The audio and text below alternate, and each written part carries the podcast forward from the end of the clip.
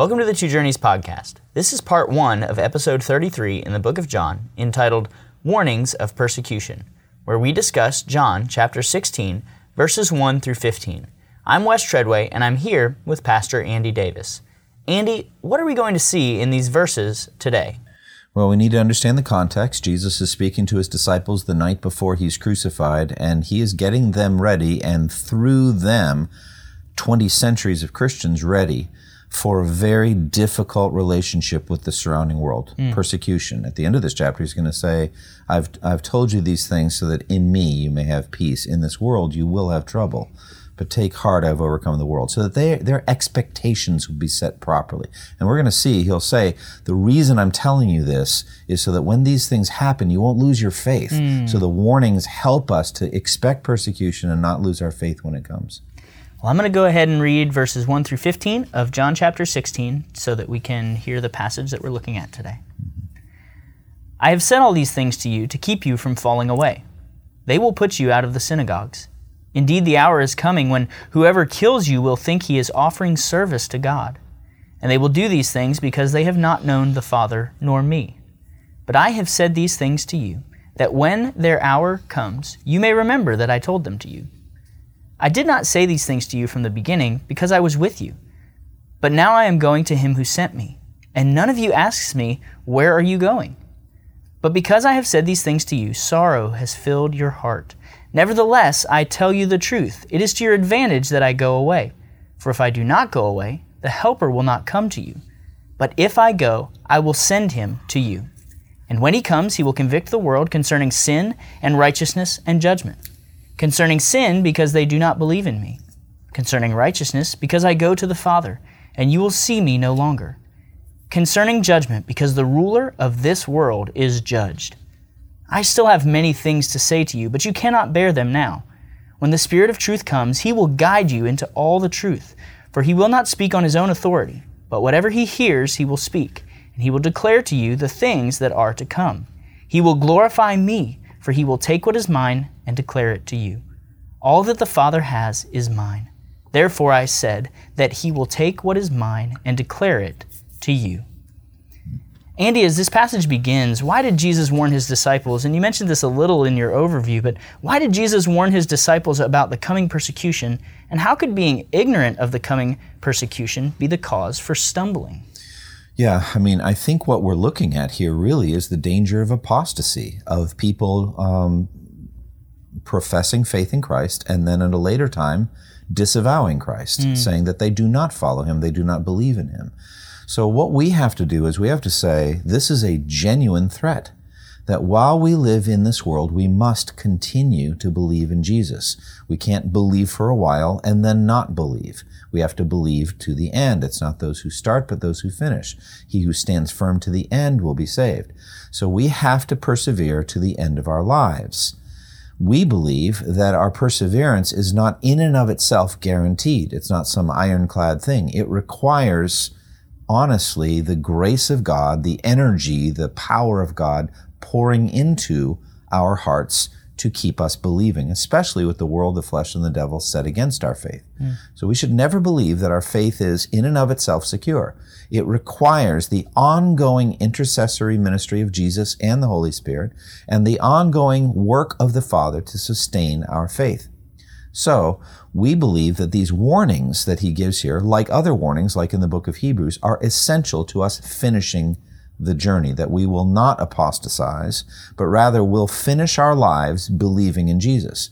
I am a Calvinist. I am reformed in my theology. I believe in uh, once justified, always justified, be a better way to say it. I do mm-hmm. believe in the security of the saints. I do believe in it. I think that we will get what we need, but it's dynamic. We must have the ongoing intercessory ministry of Jesus, and we must be warned by texts like these so that we do not fall away or stumble uh, out of our faith in Christ. Now, in verse 2, Jesus predicts that one of the persecutions that his disciples will face is being put out of the synagogue. How would this have affected the life of a Jew in the first century? Well, Paul said in Romans 1 to the Jew first and also to the Gentile. So the word first means in chronological order. The gospel came first to the Jews. God sent his son first to the descendants of Abraham, and then after that to uh, the Gentiles. Jesus himself said to the Syrophoenician woman, "It's not right to take the children's bread and throw it to the dogs." And so there is a. Uh, he also said to her, "I was sent only to the lost sheep of Israel." So there is this sequence.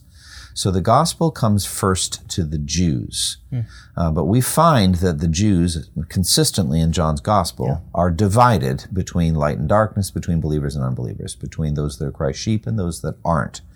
And so here's the thing the Jews were in synagogues. A synagogue just means a gathering. Like for us, it would be like a local church. Uh, but the synagogue represents the assembly of Jewish religious life of Jewish society. But it was more than that. It also had an economic side to it. It, it was to be a member in good standing of Jewish society. Now, it says in John 9, we've already seen this, that the Jews had already, while Jesus was alive, decided that if anyone said that Jesus of Nazareth was the Messiah, was the Christ, they would be put out of the synagogue. Mm. That's already in John 9. Mm-hmm. So that's only going to get more the official policy of the Jewish nation.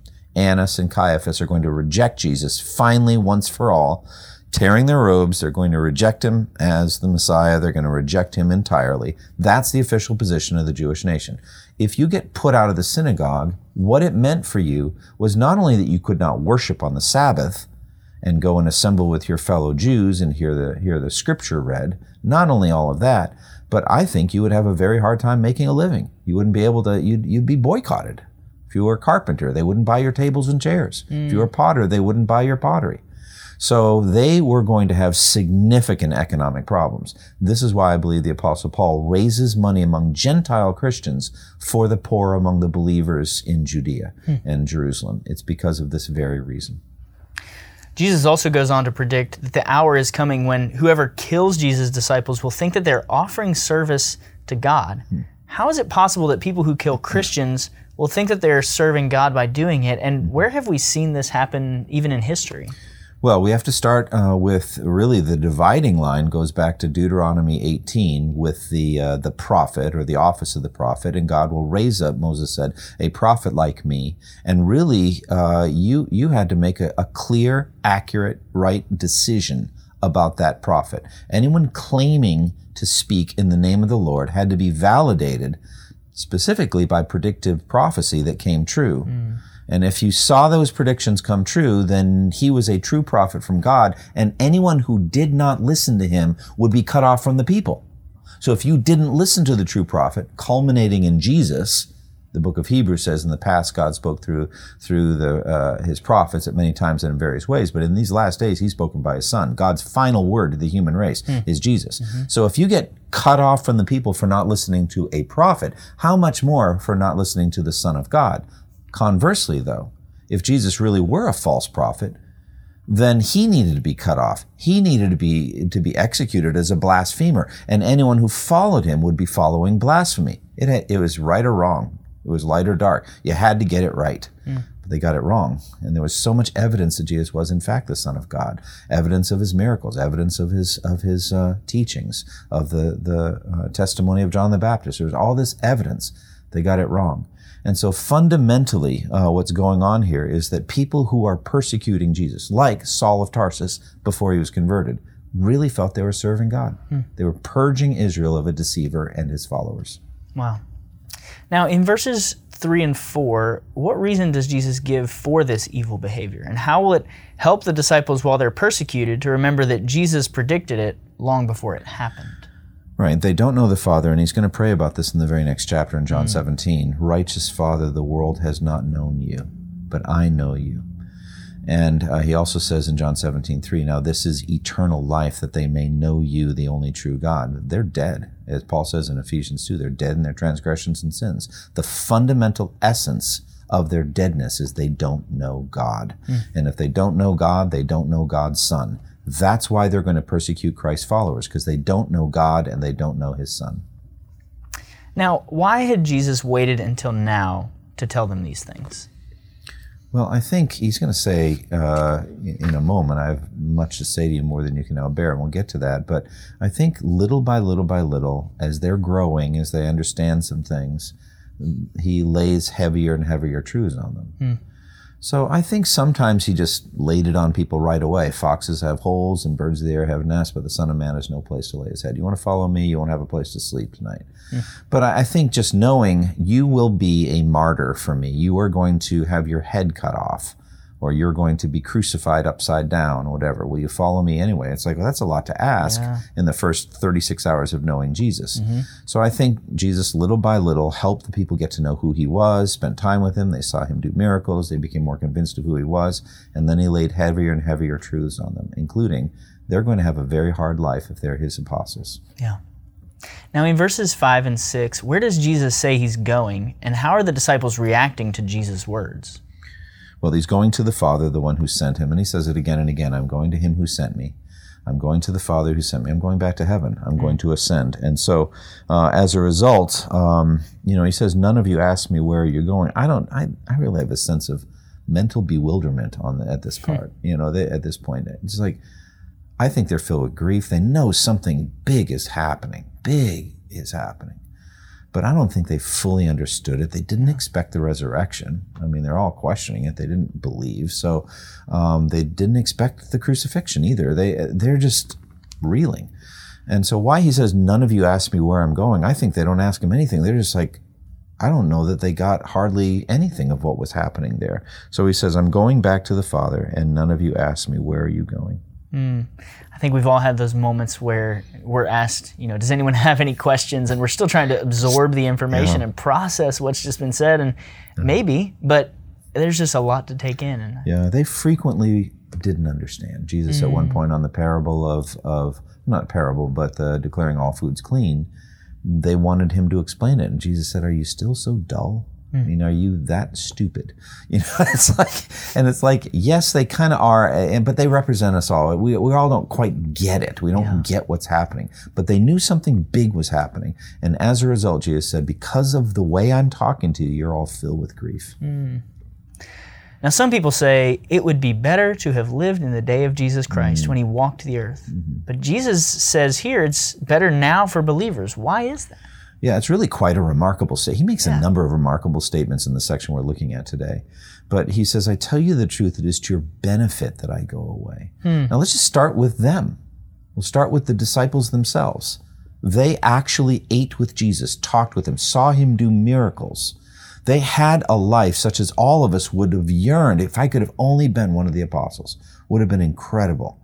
Jesus says, even for them, five years after the day of Pentecost, hmm. better. Better than having one of the days of the Son of Man on earth. Wow.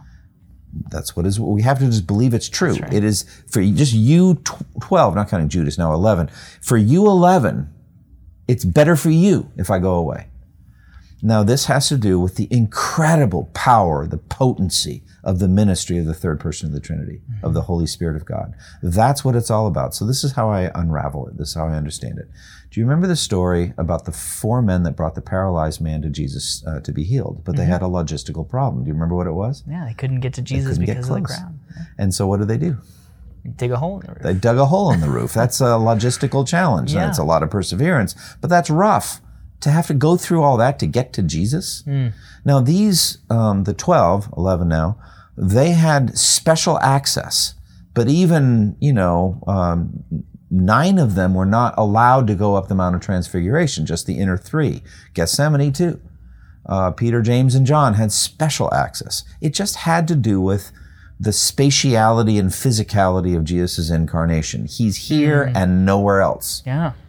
Um, but Jesus sends the Spirit, and he's called the Spirit of Christ.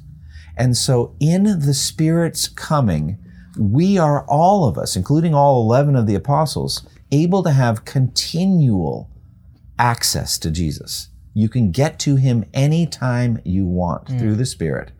Jesus, the Holy Spirit, is ministering Jesus to us.